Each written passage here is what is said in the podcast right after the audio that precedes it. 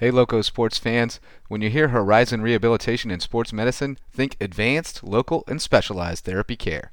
The team at Horizon prides themselves on the diversity of their 30 plus specialized treatment programs, including advanced sports medicine and orthopedic care, as they offer the area's only AlterG treadmill and have an indoor heated resistance therapy pool.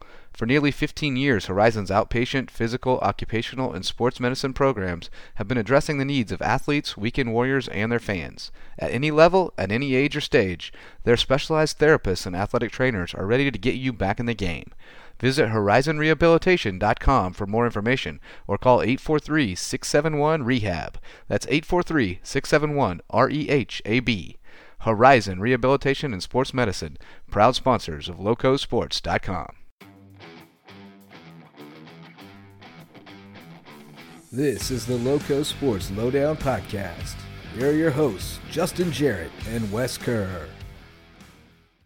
Hey, Loco sports fans, welcome to another edition of the Loco Lowdown Podcast. I'm Justin Jarrett, joined as always by Wes Kerr, talking a little bit of sports in the South Carolina Low Country.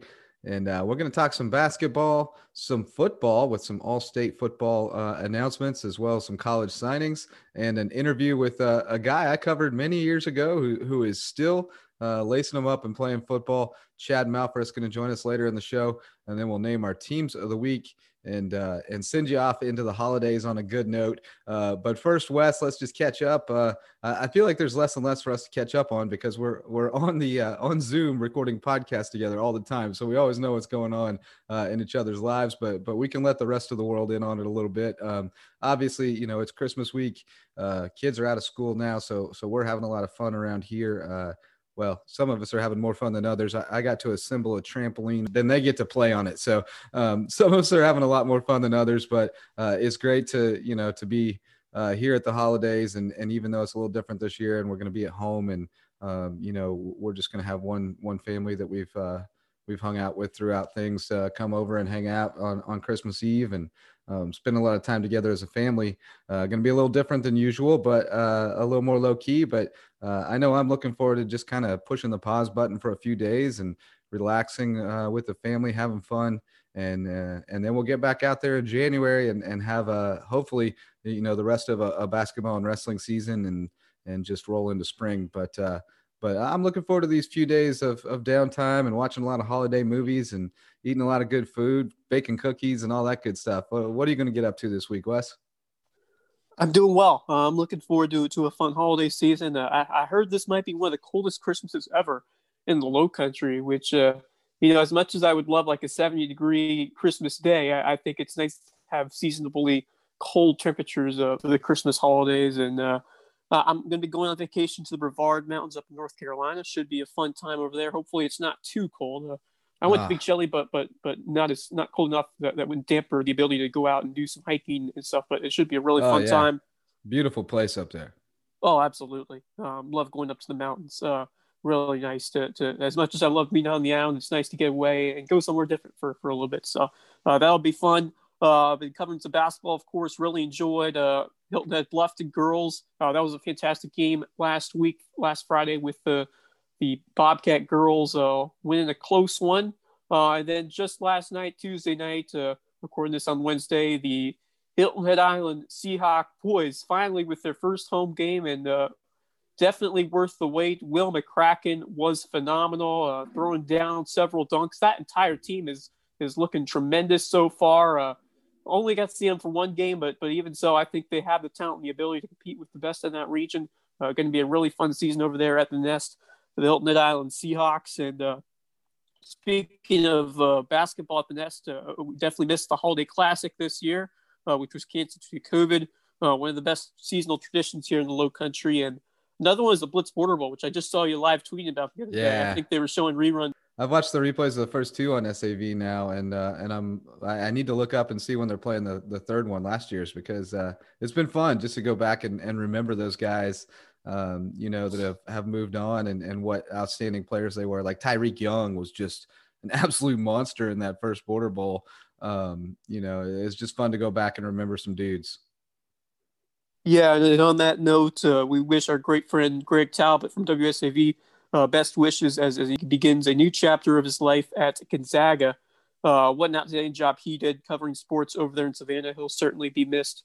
Very thankful to Absolutely. have crossed paths with Greg and, and get the opportunity to get in the booth with him a few times and and you know represent the loco and talk about our kids, um, you know, on a level that that maybe somebody else couldn't have um, the knowledge that that they don't have over there in Savannah. So um, yeah, certainly thankful to to Greg for the the job he did in in uh, you know improving their coverage over here on this side of the river and um, and the you know the hand he extended at times. And um, I, I, love that he's going into education man. That's that's uh, you know he he said that it kind of drove it home covering high schools um, how much he really enjoyed interacting with the the kids and um, you know wanted that opportunity to mentor them and, and maybe coach a little bit. So um, I think that's going to be an awesome move for him and definitely wish him well. Absolutely. And uh, I'm also looking forward to a uh, fun slate of region games when we get back uh, from the holidays. Uh, once, we get back up there, uh, should be some fantastic matchups as we really get into the meat of basketball season. But but also really want to enjoy the holidays, and uh, we're going to put out uh, a, a, couple more shows in, in the next couple weeks. Um, we got on the Loco Hoops Report, we got a fun mailbag show we're doing next week. we're taking questions coming in from the fans, coming in from you guys. anything you want to send along and, and, and ask about anything about hoops in the low country. So, and then uh, in January 3rd, we're doing a live all loco football show, which is going to be awesome. We're, we're going to be doing a live Zoom and, and, just honoring all the best football players in the area. And uh, they certainly deserve recognition. Unfortunately, we wish we could, we could do it in person, but uh, because of what's going on right now, I don't think it would be a wise decision to, uh, to host an indoor gathering right now. So, yeah. Uh, but uh, definitely excited for for what's coming up ahead here for Loco Sports. Yeah, and you know, the, in reality, we've we've really enjoyed doing the the banquets and or brunches and things like that, and and they're wonderful. But um, the truth is, it's hard for a lot of kids to get to them. Um, you know, especially when we've done them on Saturdays, and and the wrestlers weren't able to be there, and um, you know, it's tough to find a time that works for everybody. So I, I do think that doing this virtually, um, you know, is a good solution, and we'll be we'll provide the opportunity for more people to get involved in it as far as uh, you know watching the announcement the live announcement and, and uh, getting excited about it. So i think it's going to be a lot of fun and, and certainly we're going to be honoring a bunch of uh, just absolutely incredible football players um, including a few all staters that we're going to talk about here in a little bit. But um, you know it, it's definitely been challenging to try to figure out uh, how to piece all this together this year. But um, I think we've taken our coverage to the next level in spite of it, and and uh, pretty proud of what we've done. And we're going to keep being innovative and, and trying to find different ways to do things.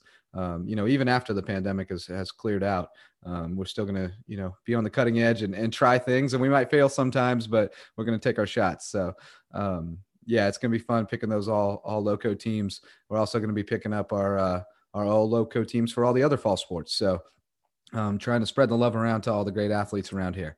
Uh, well, uh, Wes, you, you kind of uh, we, have kind of hinted at it, but it's uh, it's a strange time in basketball season, and uh, we had some some news last week that was a little uh, you know concerning that five basketball teams in, in Beaufort County had been quarantined due to COVID nineteen exposure.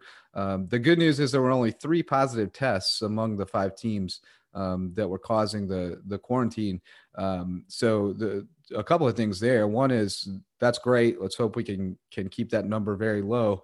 Um, and secondly, uh, I'm very pleased with with the Beaufort County School District's you know quick attention to this and uh, being proactive, especially with the timing because we're going into this this holiday break.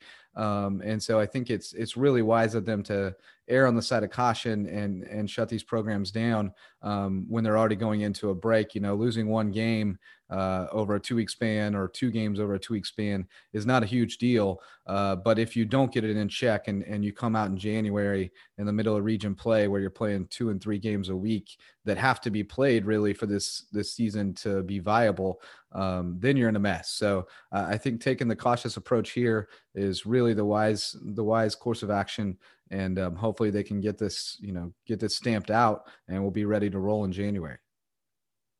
Yeah uh, definitely the right decision. I mean this was a scenario that we are hoping we wouldn't see. Uh, multiple low country teams shut down due to covid positive tests and we knew that basketball season would be even riskier than football playing indoors during a winter surge for, with cases rising all over the country and of course here in our area. And uh, we were all predicting that to happen around this time and, and that second third wave uh, if you will but a great job by the district to recognize it and follow all the precautionary steps here. And I think it's a warning to everyone involved because uh, you know if this happens again in January or February, uh, it could be like strike three to this season for our teams, just because of all the necessary quarantine procedures and, and danger we've already seen. So um, obviously, we need to be on, on, top of our game. So that that means um, everybody, players, coaches, officials, and fans need to be on top of this, wearing masks, social distancing wherever they can, and minimizing the risks so that we can see the season to a completion.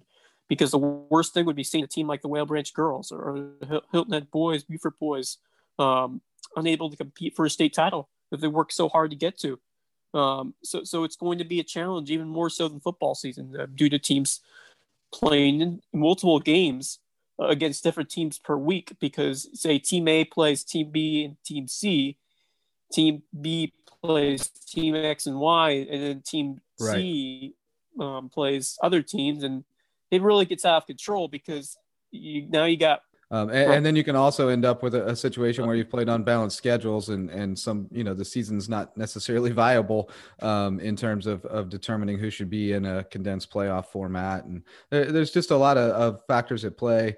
Um, and then the other thing I think you have to, to start considering is the, the long range big picture. And the fact is, you know, those kids in spring already lost a season and, and we have to, in my mind, uh, they have to come first and we have to ensure uh, every, do everything we can to ensure that there's a spring season. And, and really, there shouldn't be any reason there's not. Um, and the only reason there would be is, is if we're irresponsible this winter. So, um, you know, there's there's a juggling act to to be done for sure. Hopefully, the lead, leaders at the state level are are thinking ahead on uh, contingencies for spring to make sure that season gets in. Um, you know, one thing that comes to mind is is just pushing everything back a month. We start so early here in the South with the with the spring sports. Um, and and we don't have to. I mean, it's it's great that we can, but you certainly don't have to. Um, and if we could give that basketball and wrestling season a little bit more breathing room to to spread the schedule out a little bit, so maybe we don't uh, have as many exposures, you know, happening in, in quick succession if something does happen. Uh, and we've got a little bit more room to get that season in. You saw it with football at the end. You you start getting squeezed. Um, if you have a little bit more time that you can, you know, spread out the the qualifier and the state championships two weeks instead of one week if you need to. Uh, there's a lot of things you could do, but they do require some some planning ahead and and thinking about how that's going to impact the spring season and starting to make that schedule work together. And, and maybe that spring season has to spill into june this year to ensure that those kids get their season in. I guarantee you they're going to be okay with that if it means that they get to have a, a and, and, school and school won't end until mid-june. Remember that true, because true. because uh, we started in labor day. So yeah. we could we certainly have like it certainly makes sense to go into june since we, we're, we're still we're going to school until june this year yeah, there's a lot of things that, that are on the table that need to be discussed at, at the a level way above us. Um, but certainly, I hope that, that those are things folks are thinking about and, and making sure that the the spring kids get their season and and that we do whatever we can to make sure that uh, you know we have a, a successful conclusion to this to this winter season as well. Um, even if it means thinning out the schedule a little bit between now and then, let's have a playoff and a championship and and let this thing play out. Uh, is the way I look at it anyway. So I mean, a uh, certain certain possibility could be instead of playing other team twice, you play every team once, which is obviously sure. not what you want to do. But I mean, if you have to, that's, that's certainly a possibility. And uh, yeah, I agree with the point that spring sports get number one priority that would be the worst case scenario is is seeing those spring athletes miss not one but two seasons. And so you have to make sure uh, that they get the opportunity to to play their their spring season here in 2021 and yeah, it's just a, a case of we're, we're hoping but the we're hoping for the best but but certainly expecting things that that could get worse. Uh, we, we could very well see delays, as you said, and may have to wait until the spring to finish the season potentially if, if the state is continually hit hard by those COVID cases. Um, and certainly no no guarantees that vaccines will be coming in time, and uh, we'll, we'll, we'll, see uh, what what happens going forward. But but in, in, terms of spring sports, you know what happens the first two three weeks of, of spring sports? It's just the out region games, and then once you right. once you get into the, the region games, the essential games, um, you should be fine and, and have time to to complete that schedule. So uh, I think that's a great move, just like you did for fall sports. Is uh, you don't need to be playing February, early March uh, go a few weeks uh, later to start the season. So uh, I think we just need to make sure we do everything we can and, and, and all the precautions that we do, we need to, to take care of them and, and make sure our student athletes are disciplined in all these measures. And I think we could do this, but you know, it just takes one more incident uh, like this late January, early February to to have that season go completely off the tracks. So uh, we just need to make sure everyone's more vigilant in, in terms of precautionary measures. That goes for players, coaches, everybody involved.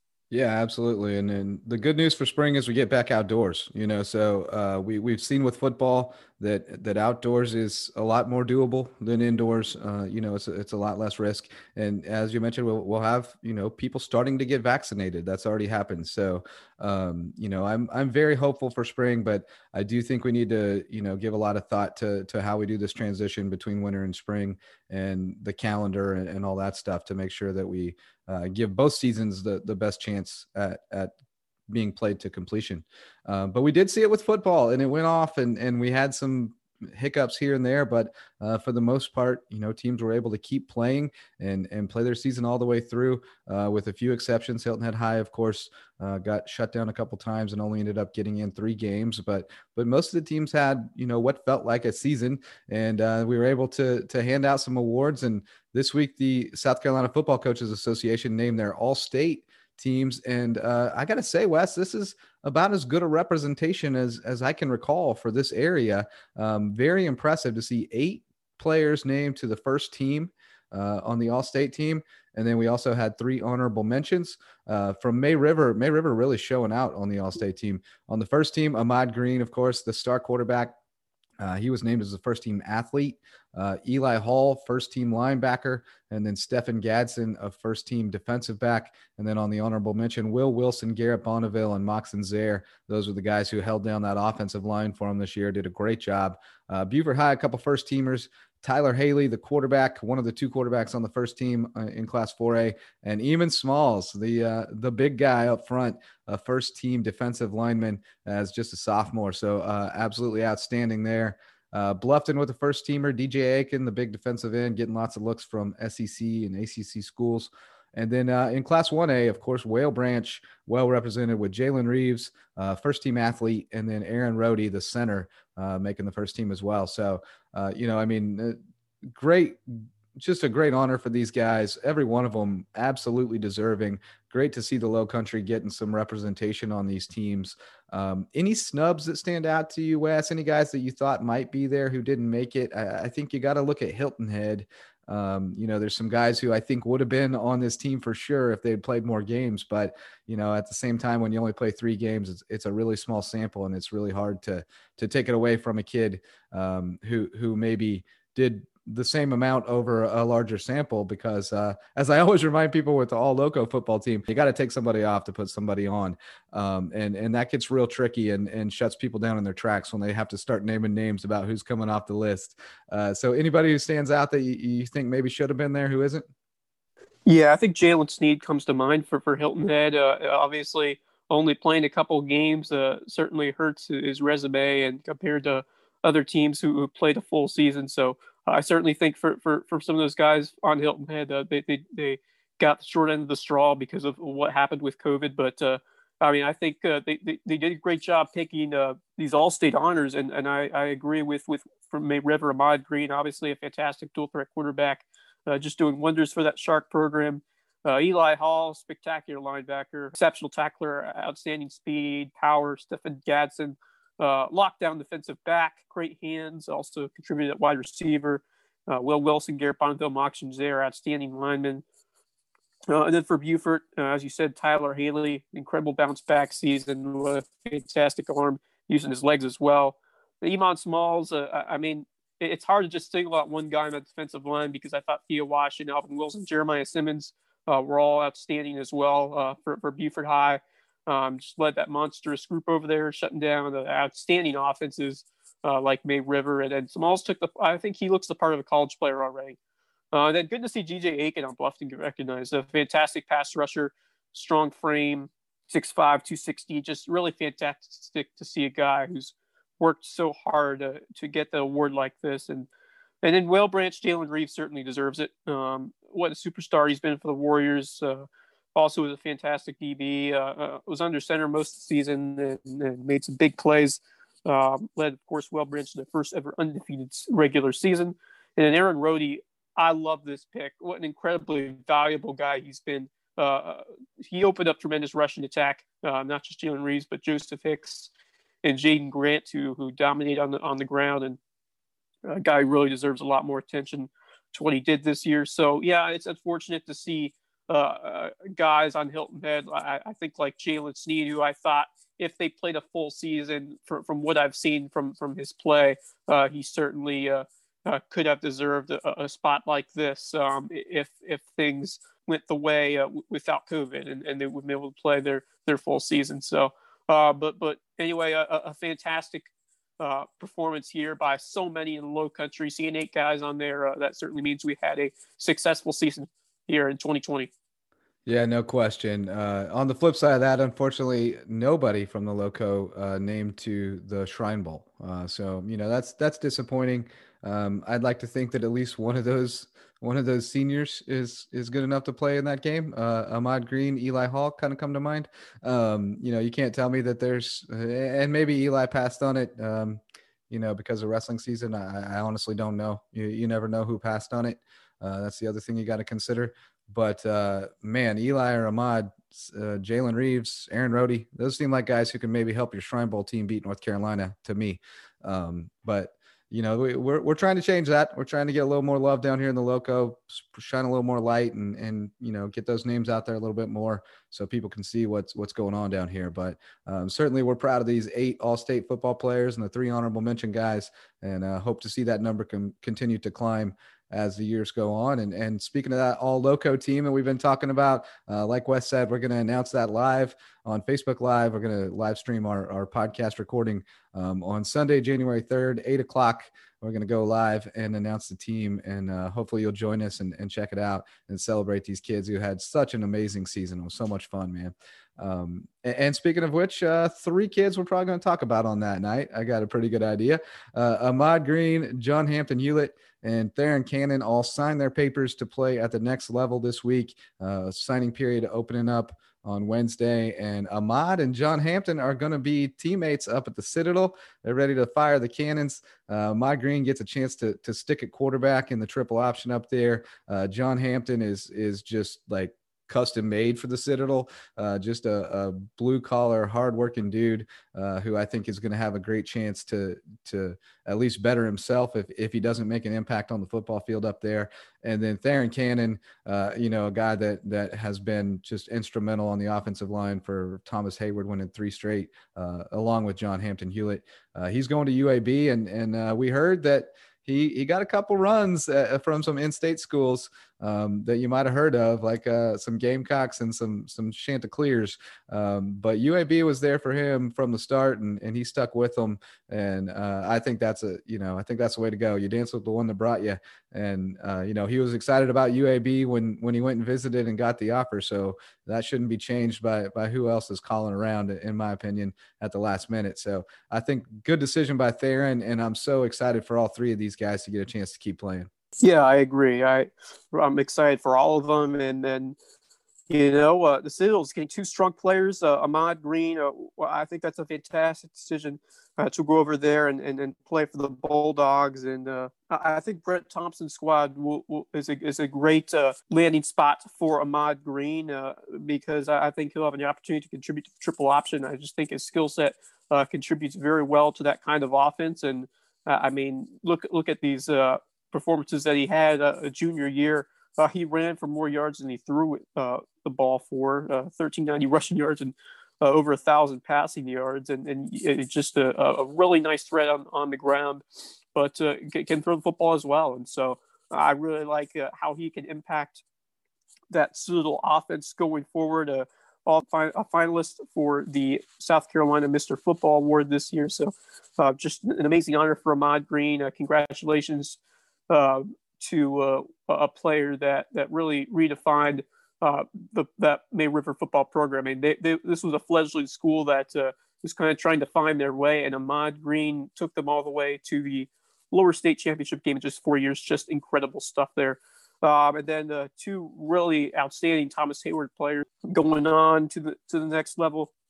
John Hampton Hewlett, uh, what a beast he was on the defensive line for the Rebels, uh, going over to join Ahmad Green at the Citadel. 28 tackles for loss and 12 sacks this year. Just really disrupted uh, any offense that he faced this season. So excited to see him over there as a Bulldog. And then Theron Cannon. Oh, what a job. We, we seems like we were talking about him every week for, for the amazing job uh, that he did this year at Lee and that offensive line.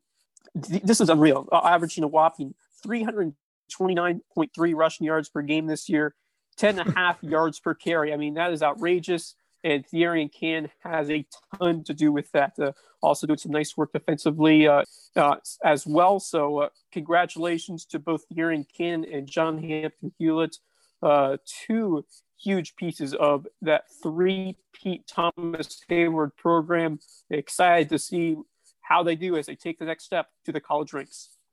Yeah, those those rushing numbers are like uh, playing Madden on rookie. Uh, I mean, that's just ridiculous. you, you, should not be able to do that against your peers.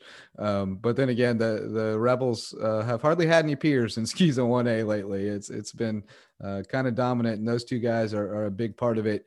Um, and then certainly as well with Ahmad, uh, you know, one of my favorite athletes I've ever covered. I mean, he's, he's if I started compiling a list, he's going to be on on a top ten list for sure, and probably even higher than that. Just um, you know, just so much fun to watch, and and all three of these guys just really humble, hardworking kids, and and you love to see that pay off. Um, in the long run, you know, because we, we tell our kids that it will, and and it doesn't always. So you, you love to see it pay off in the long run um, proud of these guys and, and hope that they go on and do great things. And, and certainly we'll keep an eye on them as they uh, as they spread their wings from the loco. Uh, and speaking of which, here's another guy I'm proud of. Uh, Wes, we had a chance to catch up with with Chad Malphrus, and that's a name that um, if you're of a certain age, you might know it. You, you certainly know the last name Malphrus around here. Uh, but but Chad was not, you know, a, a, big superstar football player in high school. Um, when I covered him back in in uh, 2005 at Bluffton High School when I first got here. He was he was a good player. He was a starting center, you know, a solid player.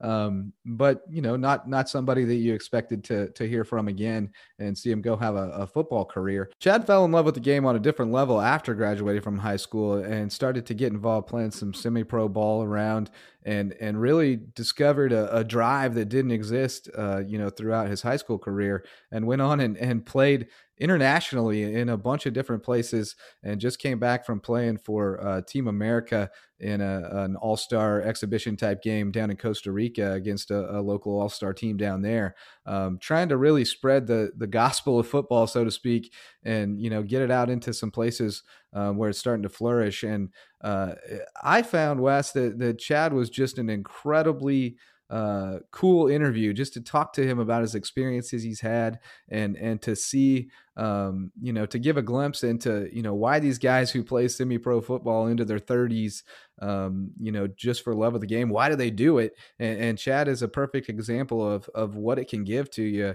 um, just as far as the experiences he's had and the personal enrichment. And uh, I love talking to him man. I know you did too. You, you, I've known him a long time. You didn't but I, I know you were just as excited to hear his story as I was playing football in like four different continents. That is just an amazing, amazing feat. Uh, and it just speaks to how much he loved the game. And, uh, you know, it, it, seems like if you don't play in college, you, you, certainly don't get many more opportunities, you would think. Um, and, and then in the pros, I mean, it's either the National Football League, maybe the Canadian Football League. But other than that, uh, you wouldn't think there'd be many other options for you to continue the game of football. But uh, he's been taking it for himself to, to finding – ways and, and, and, and chances to continue playing the game that he loves. And, and that's just an amazing story. And it was all for the love of the game. He was never the star.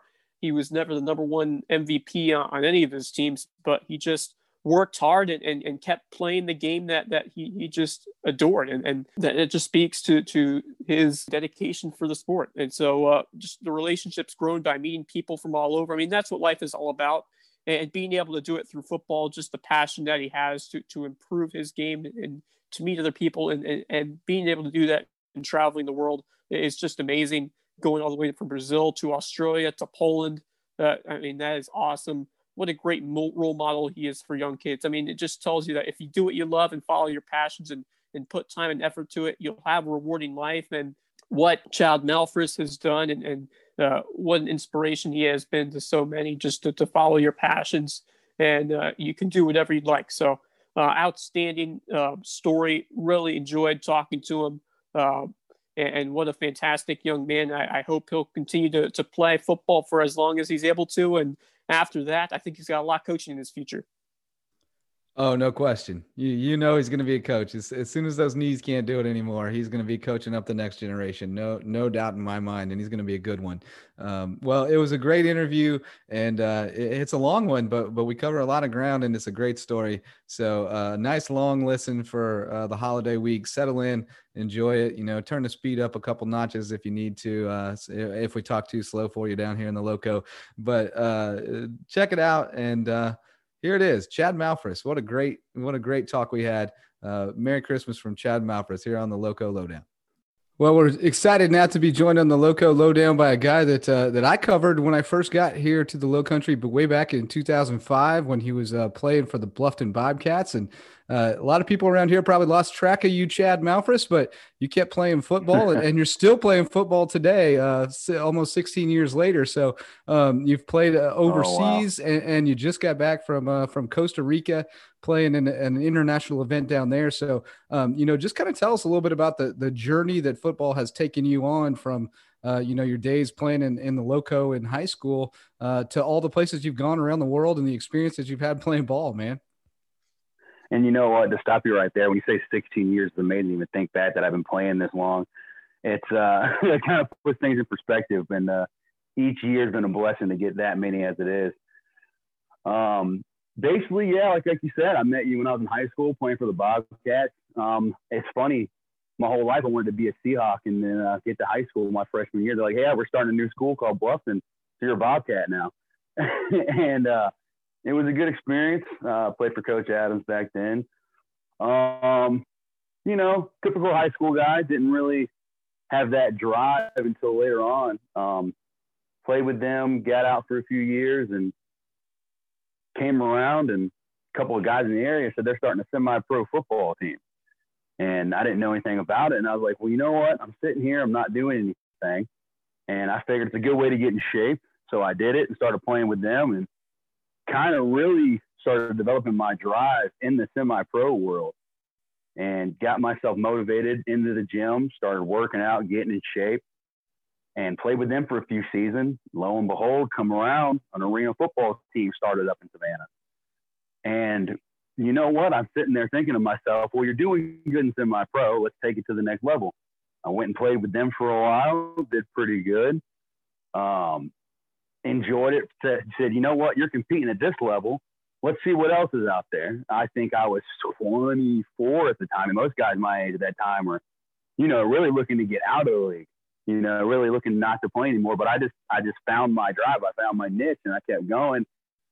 And I got on Europlayers.com, which is a website for athletes looking to play overseas. And I got in contact with a team in Brazil. Now, a secret that I tell everyone is you're going to send about a thousand messages and you might get three back. And this team just happened to hit me up and I started to talk to this guy. And, you know, he told me, well, we start our season in about three weeks. Uh, you ready to come play? And probably the biggest leap of my life, I said, yeah, let's go. He booked me a flight, put me on a plane, flew me out to Brazil and uh, it was terrifying. I had no idea what I was getting into. I want to say when I first talked to the guy, he called me by the wrong name, but I didn't correct him because all I know is that there was a contract on the table and I was looking to go. and um, we, we cleared that up real quick because and it worked out. And um, I got there, and my very first flight was delayed. I was supposed to be there two days before the game, and I get down there, and the very next day, I land off the plane, go to the press conference, take an interview, and the pictures, if you look at me, I just look worn out, beat down. And uh, when did the interview, and the next day was our very first bowl game. It was the Salvador Bowl we got there. And me, never being out of the United States, barely been across the United States, having all this Portuguese thrown at me, it was very overwhelming. But all I knew was that I knew how to play football. And a couple of the guys spoke English.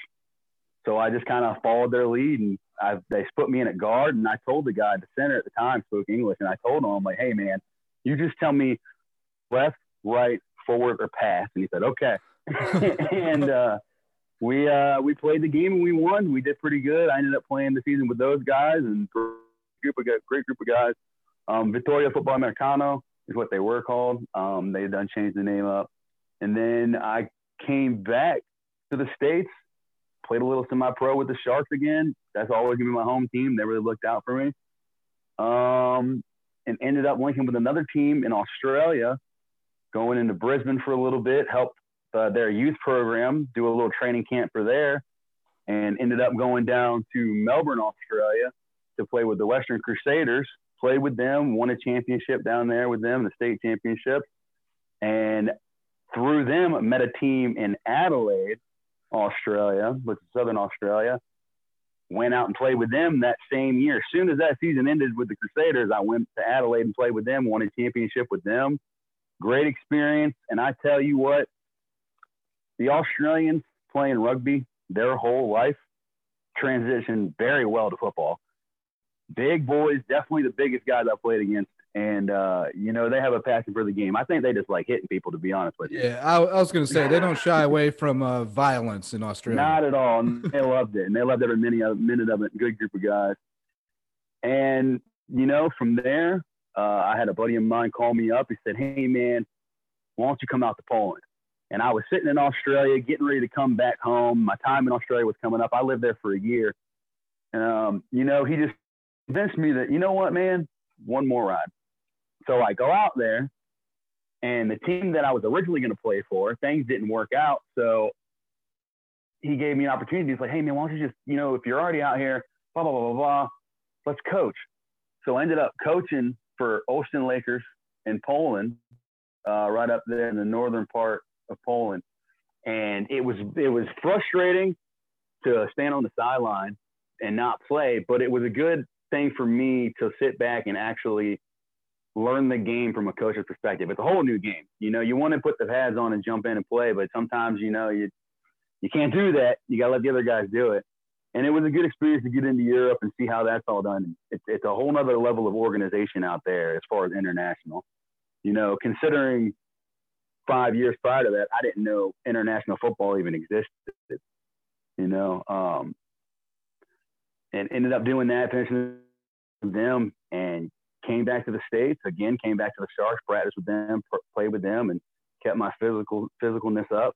And Team America, which is the team I just recently traveled with, got in contact with me because they were supposed to play a game in I want to say March, but as we know, Corona came around out of nowhere and shut that down. And they hit me up and said, "Hey, we rescheduled the game for December. We're looking for linemen. Are you available?" jumped right on that, man. And it, it's one of the greatest experiences I've ever had in my life, man. We, we just came back and we, we went up there and played the game, won 32 to nothing. Uh, it, it was great to be in another country under my flag, wearing the United States flag on my chest, being around Americans, guys in situations like me, some imports, some that went off to play arena ball in a foreign country, hearing my national anthem being played on a foreign land. And and you know right now it's what it was 95 degrees out there. And you know walking around right now we're freezing. I miss it already. I, you know, I'm walking around with a suntan right now, and it's, it's kind of nice. Um, definitely, definitely a positive experience, and I loved every minute of it, man. Like from the time we stepped off the plane for the practices, talking to guys from all across the country, that have that passion and that drive for football that I do and that are motivated to win. And and props to the Costa Rican players. They practiced longer than we did and they put that work in and they played hard. They might not have got the win or scored anything, but they they they earned my respect as a nation of people that you know that want to learn the game of American football. And that's really what I you know when I go overseas, I try to teach what I know and in return they teach me about their culture and their people and that's really the reason why i do it and why i go overseas and do things like that because you know it's all about the exchange of knowledge in one way or the other and um, you know we played with them i did really well um, i was a little nervous going out there because i didn't know what kind of level i was going to be and you know, I just kind of thought of home, thought of my family, and thought about why I was doing it, and it just kind of gave me the power to push myself through. And you know, I asked the guys, I'm like, hey, you guys want me to come back? And looked me square in the eyes and said, you, yes, we want you back. So I feel like I did my state good, and I feel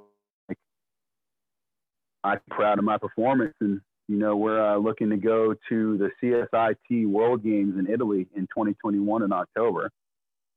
So it should be a good experience, man. I'm not sure who else we're going to be playing against, but I imagine it's going to be some heavy competition out there. So I get to put the red, white, and blue on again one more time at least.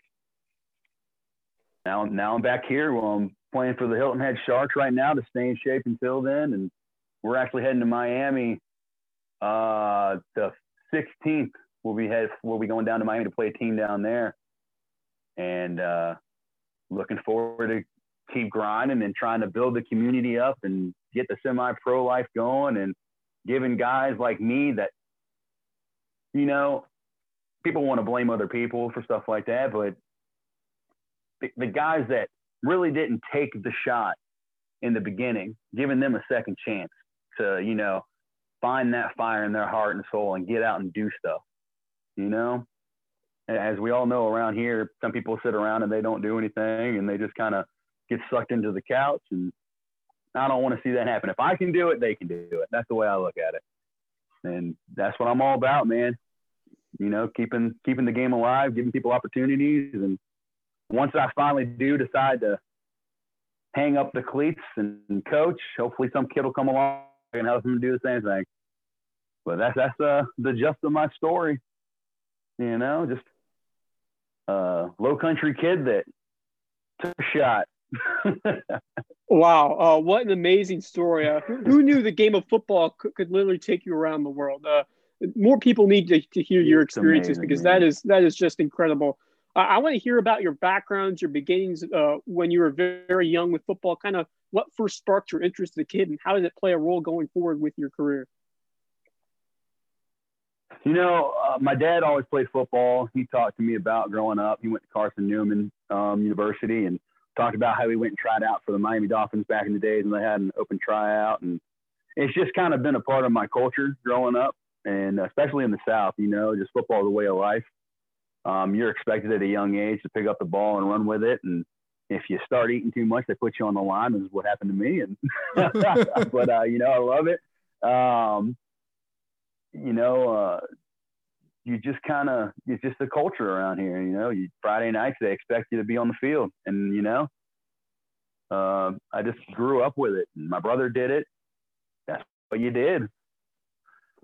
so uh, you talk about the guys who, who maybe don't take that shot or, or take advantage mm-hmm. of, of, the opportunities that are, are in front of them for whatever reason. You know, I mean, there's a, a million different things that can happen there that, that oh, of course. Uh, you know keep a guy from going to play at the next level. But what was your experience like as, as a high school athlete? Was that something that um, did you aspire to play in college, or is that something that maybe was was not really on your radar until it was too late? And and um, you know what was kind of your process going through that as you, you wrapped up your high school career? You know, with me in high school, uh, college never really on my radar. I did it because it was the part of the game, and you know I enjoyed it it was fun to get together with your guys on Friday night. And yeah, of course, everybody wants to go to college and play ball at the next level. But like I said, in high school, I didn't have that fire. I didn't have that dog in me. You know, it did, I, I didn't really get that until later on. And you know that that second level is what you have to have to go into the college world. And me, I'm a little short for a lineman. You know, you start looking at the stats, you start looking at the stuff like that. I've always said you can make a tall player better, but you can't make a good player taller. And that's when you're looking at the line, you know, the lineman stats. It's hard to hard to beat that. But I feel like over the years, I kind of made up made up for that with the heart. You know. Well, you talked about uh, your, time playing at Bluffton. Uh, tell me a little more about the experience, especially uh, with, a school that was really first beginning its program when uh, a bunch of kids from Hilton Head were heading over to Bluffton. Uh, you, you, were talking about maybe being a Seahawk, but uh, tell me about that experience uh, playing at the high school level in Bluffton. It was good. Um, great coaches. I mean, just for everybody, it was our first time, you know, coming out and being a first first year program, brand new high school. Everybody's trying to feel each other out. Some of the guys, like I said, my freshman year, we we played together and um, them going one way, we going the other, and it was an experience to definitely uh, not play with them the next following year. Um, playing high school football, as most people know, especially like I say in the South, it's a big experience. You know, the whole town gets behind you, they support you, and they come out and watch you. Um, definitely built a lot of the character of who you are and who you represented. Um, it made you proud of your town and your area, and that carries over with you into the future, you know, and gives you a little pride. So when you drive by the stadium on Friday night, you tend to look and think about those kids and their experiences, and you know, hope them the best. Yeah, no, no question. I mean, I've I've been doing it this whole time, man. I got out and got back in because there, there's just oh, something oh, yeah. about that that community spirit that we get on Friday nights and you know on Tuesdays and Fridays in the gym and uh, oh, absolutely. Mondays and Wednesdays at, at, the baseball diamond and everywhere. Just uh, that community that that you build around sports, and that's kind of what we're trying to do here, frankly. But um, you know, talk to me a little bit about uh, more about the Hilton Head Sharks because uh, I think semi-pro football is, is uh, really misunderstood, or uh, you know, people just don't know that much about it.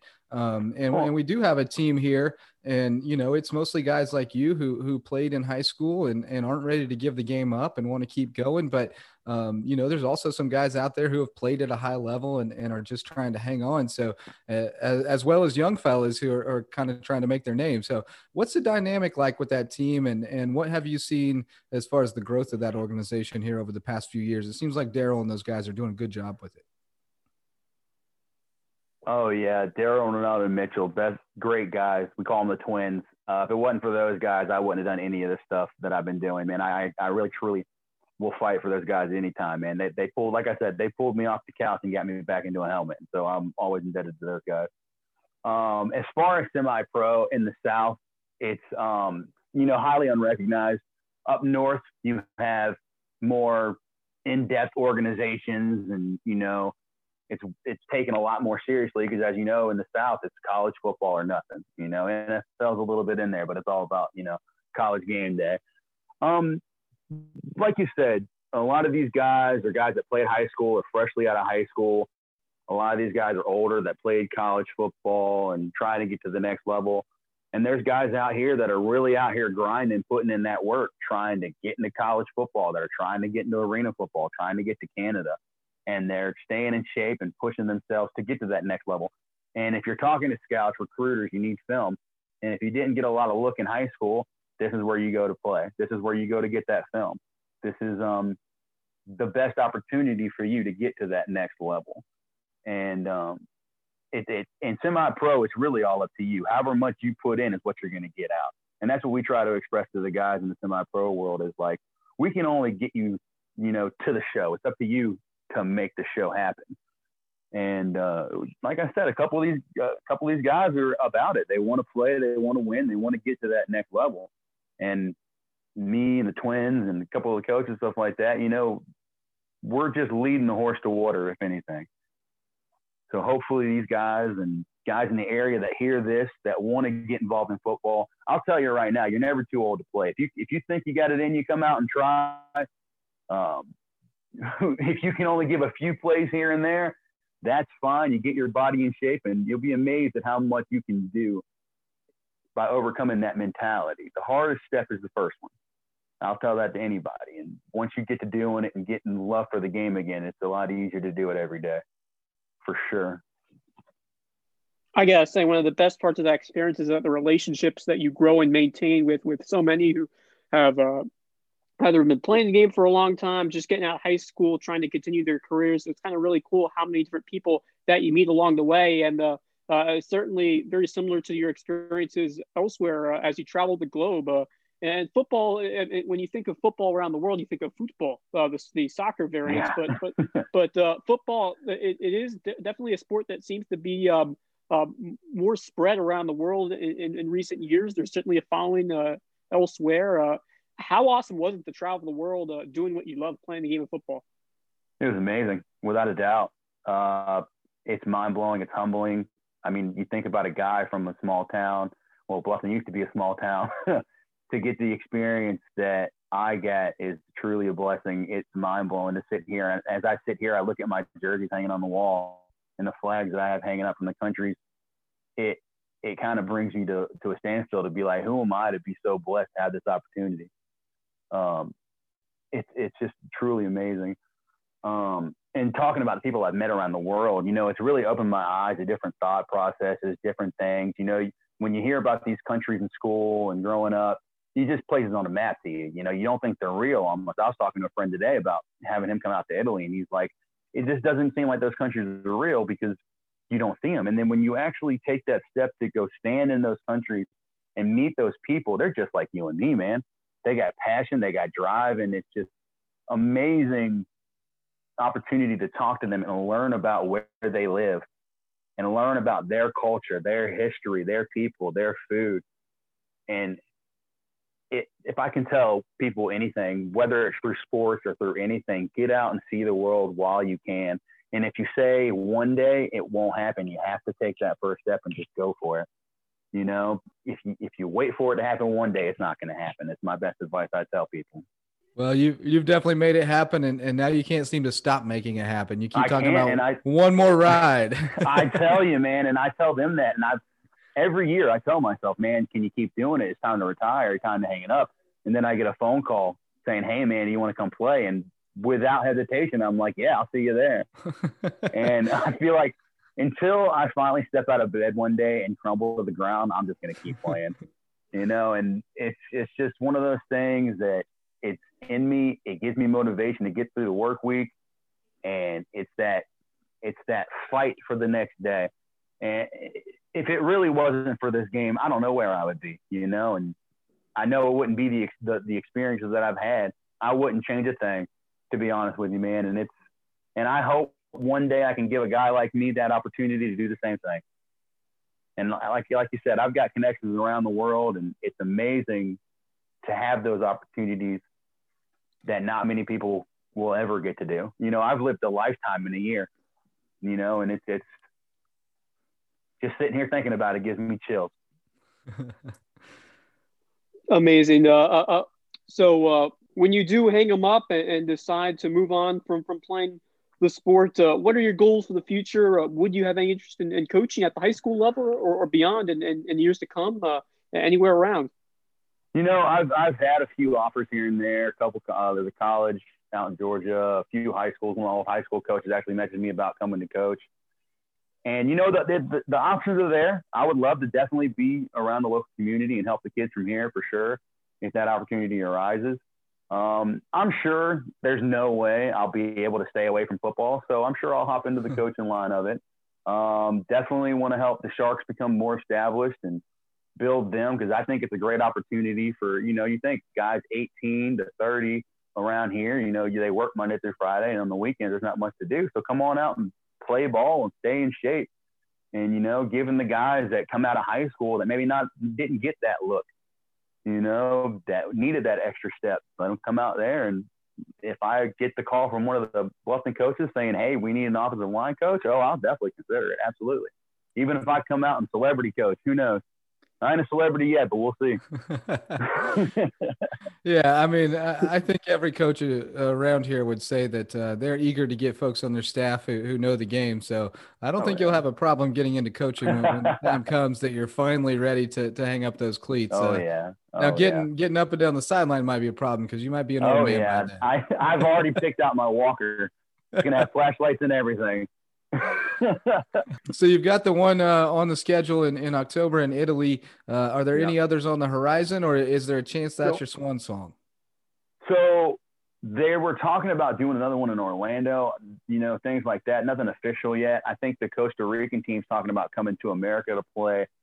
Um, we're going to keep it updated. I think right now with the coronavirus, they're just kind of seeing what they yeah. can do and watching the news.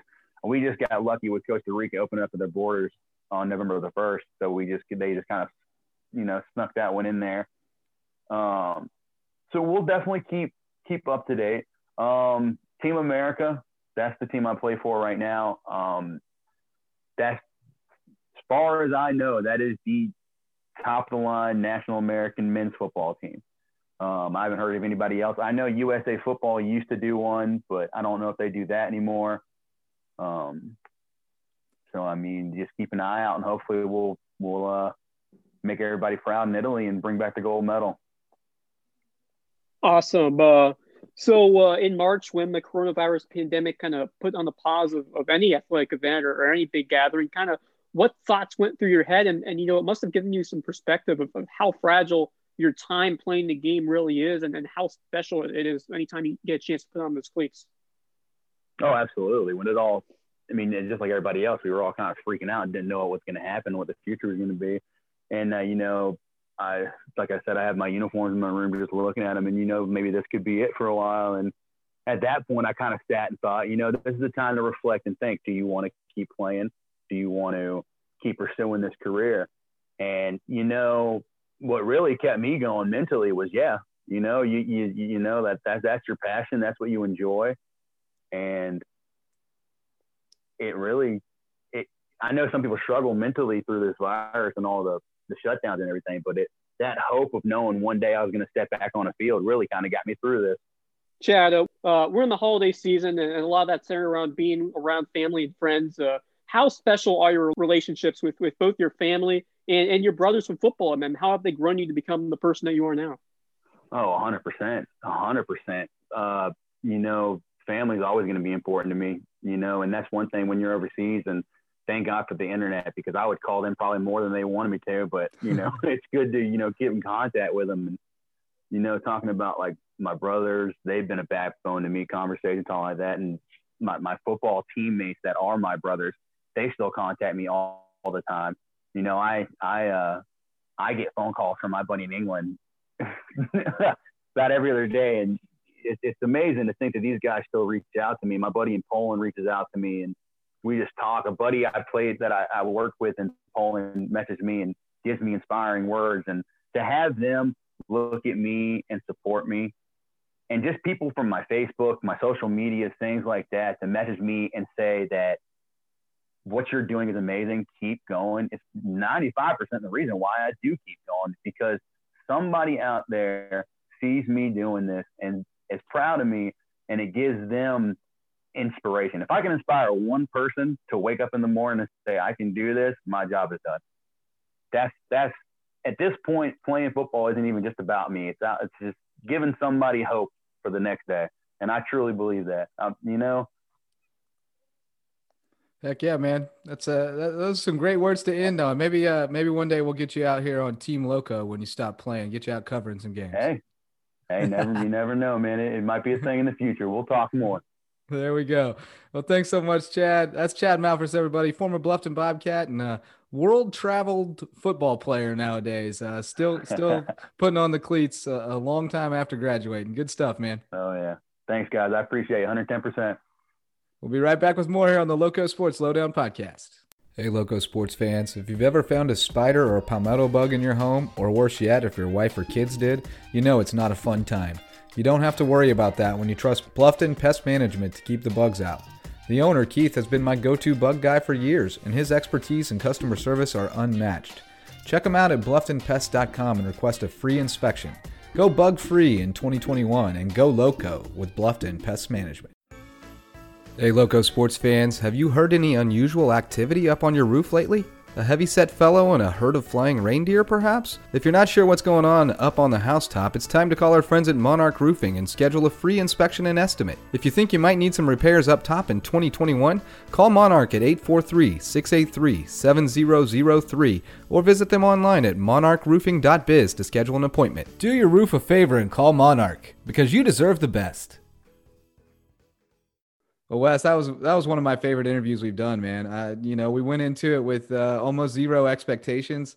Um, you know, we knew kind of the the framework of Chad's story, but uh, man, he filled in the gaps with with really some great uh, nuggets, some great anecdotes, and, and, some great life wisdom. I thought, uh, you know, really just um, he, has got it figured out as far as I'm concerned. We're on the same page as far as how we're all going through this life, and um, you know, trying to maximize our our enjoyment and and help others and um, understand each other and and you know the all in it together thing is uh, is definitely a good deal.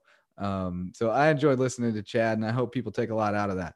I agree. Uh, as I said, an, an, incredible story, and I think Chad has some some life lessons that we could all take with us, whatever stage we are in, and and just seeing his his love and passion for what he does uh, just puts a smile on my face and and all the friendships that he's made over the years and I think it's just an amazing story and, and I wish him the best of luck as he continues uh, to write this uh, outstanding novel uh, uh, that, that just shows what you can do when you have a passion and, and you apply hard work to that passion.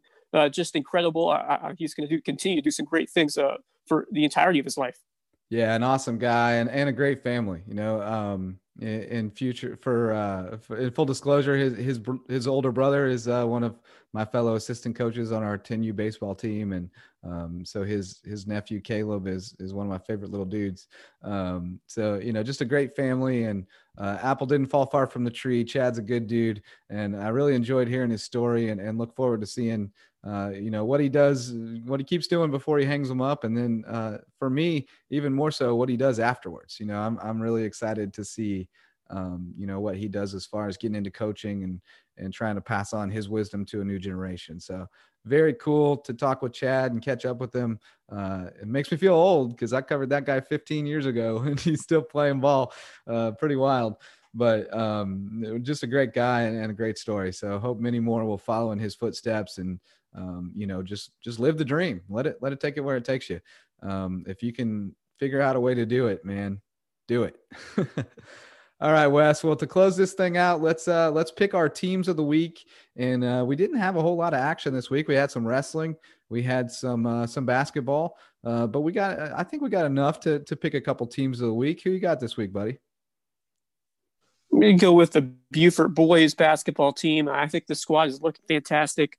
Uh, the offense was was great last year, but now they've only gotten better. And and what's really impressed me even more is that ball movement. It seems like every shot they're taking is open uh, because they move the ball tremendously inside and outside, and they pass a, a good shot for a great shot. And, and, and, you know, they can get you on the fast break as, as they did so many times in that win over Bluffton. 23 steals. Uh, that led, led to a ton of fast break points. Uh, an outstanding job, especially by those guards uh, on the defensive end. Uh, incredibly impressed with Russ Riley. I mean, last year he was primarily an outside shooter, and that was great. He made some some big contributions with that shot. But man, is he becoming much more than that this year? Uh, what a terrific passer! Really could see where he needs to be in the offense. Just plays ahead and and he executes that shot just tremendously. Uh, and when you have that that combination of skill and effort, you get a terrific outcome. And that's what we're seeing here with Russ Riley, uh, Zyron Odom, terrific inside finisher, rebounder dominated that matchup in, in, in that Bluffton game. And, and then Oliver Holmes, a spectacular guard alongside Russ Riley, uh, really came on strong in the end of that Bluffton game to, to really finish it off. Uh, exceptional ball handler, ball distributor, knows how to score that important basket when he needs to. And so uh, the Dennison brothers hitting some shots as well. I think Jeremy Huff's got his guys playing some locked in basketball, especially on the offensive end. Uh, looking forward to seeing them match up against Hilton in January. Oh, that's going to be a fun game. Yeah, no question. I, I, think that team is a lot of fun, and the shame of it is that that this season only two teams out of that region are going to make the playoffs. Uh, so if you yeah. assume James Island's one of them, you got Hilton Head and Beaufort fighting for two, and even maybe May River, uh, you know, potentially fighting for that two spot. So um, it's, it's going to be fun, but it is a shame because you feel like this is a year that that that region may be able to send a couple teams on the road and knock people off. So um, you know, it, it's a bummer, but it's going to be fun to watch that develop, and and hopefully this region stays that competitive, you know, going forward. All right. Well, I'm going to go a different direction, and and it's going to kind of uh, segue into to next week's episode. Uh, I'm going to go with a wrestling team, and um, we had some good performances coming out of the gate. May River looking good, uh, but I'm going to go with Hilton Head High's wrestling team uh, with a, a 41 to 37 win over Effingham County on Wednesday, and and AJ Boatwright uh, coming out with the pin in the second period after falling behind five nothing in the first period. He comes out and pins his opponent uh, to win the match. Last match of the night, Seahawks had to have a, a technical fall or, a, or, had to have a win uh, to get the get to, to, get the W. And AJ delivers with a pin, um, just incredible. And, and, they've got a great team over there. Patrick Boulware has has done a good job in the off season during this strange COVID time uh, of getting involved with the local programs with the, with Riptide and um, getting their youth program back on you know back up and running. And they've got a team. Um, and, and, they've got a young lady that we're going to talk to next week on the show uh, named Zayo Estrada who you're going to know about real soon if you don't right now. uh, top 25 nationally ranked uh, female wrestler in her weight class, uh, moved out from Colorado, and just an absolute superstar uh, on the mat who, who people are going to get to know very well. And I think is really going to introduce more girls in the low country to the sport of wrestling, uh, which is really starting to grow. So, um, could have gone with May River, which which got off to a great start as well. Dominated Battery Creek in their opener, uh, but Hilton Head High taking on some serious competition from over in Georgia and getting the W. And then they finished second at the Hanahan Dual Invitational uh, over the weekend as well. So the Seahawks are looking good, and uh, we're going to talk to a couple of them next week with Zayo Estrada, uh, Drew Vi, and then Coach Patrick Boulware joining us on the show. So um, uh, I'm looking forward to seeing what this team can do and, and what happens this wrestling season. Yes, uh, absolutely. I'm really, really impressed by the way Hilton Head competed and, and scored a, a huge victory uh, in, in, that match against Effingham County. And what a way to finish it off. AJ Boatwright uh, with the clutch win at the end. And uh, as Coach Boulware said, that was something out of a movie. I mean, he was he was down. He, he gave up a takedown and two back points in that first period, but uh, he just clawed his way back in the second, uh, scored a takedown, locked up a cradle, and uh, to, to finish it off. And uh, what an outstanding job by Boatwright just to, to, to, keep digging in and claw his way back. an amazing, amazing story. And uh, Boulware said right right before he, he, he came on there, just just told him to just have fun, win or lose this match. Uh, it wasn't on his shoulders, uh, and and he said, "I got you, coach." He slapped him on the shoulders. That that's that's really cool. Uh, that that is that is awesome. Uh, great job there by, by AJ Boatwright. Just just that fight and that determination to get it done. So uh, that that really uh, epitomizes what this Hilton Head wrestling team is about. Uh, they they compete and they fight uh, and I think they're going to have a spectacular season. Uh, you mentioned Zaya, what a story she is uh, coming over here uh, and, and ex- excelling as, as a female wrestler. That is that is amazing. And in our next week, our next episode, we're going to have a great interview with her, and, and then Drew Vi as well, another spectacular piece of, of, this wrestling squad. So, Uh, congratulations on an outstanding performance a tremendous victory uh, over Effingham County. And so, uh, really excited to watch Hilton Head wrestling team. Really excited for, for wrestling here in the Loco. So many spectacular teams going to be fighting it out with Hilton Head, May River, and Beaufort. Going to be a fun season on the mat. Yeah, no question. Hopefully, we can stay on it, and that's and that's another thing we talked to Coach Boulware about uh, on our interview that'll air next week is is just uh, the challenges that the wrestling coaches face this year. It's it's uh, really an uphill climb to keep kids on the mat and keep the bug out of your room. So uh, these guys are working really hard behind the scenes to make sure the season happens, and hopefully they can keep it going. Uh, it's going to be a lot of fun if they can. We're going to get out and see some great wrestling uh, in January and February. Uh, and let me tell you, Wes, uh, having wrestled from the age of five and, and, been around the sport since I was a baby, um, there, there's two kind of people in the world. Um, and you find out real quick which one you are when you walk on the mat and you got to win to win the match for your team.